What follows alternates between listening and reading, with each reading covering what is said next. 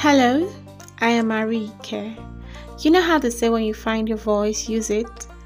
Well, having struggled with series of insecurities born of certain silent societal issues that stifled my ability to express my truth, explore, and attain growth in certain areas, I found mine.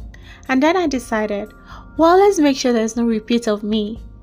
So here on I Have a Voice every other Thursday, I get to share with you thrilling stories, bring to your attention certain silent and salient societal issues that influence stunted personal growth, and of course, give you hacks to tackling these issues.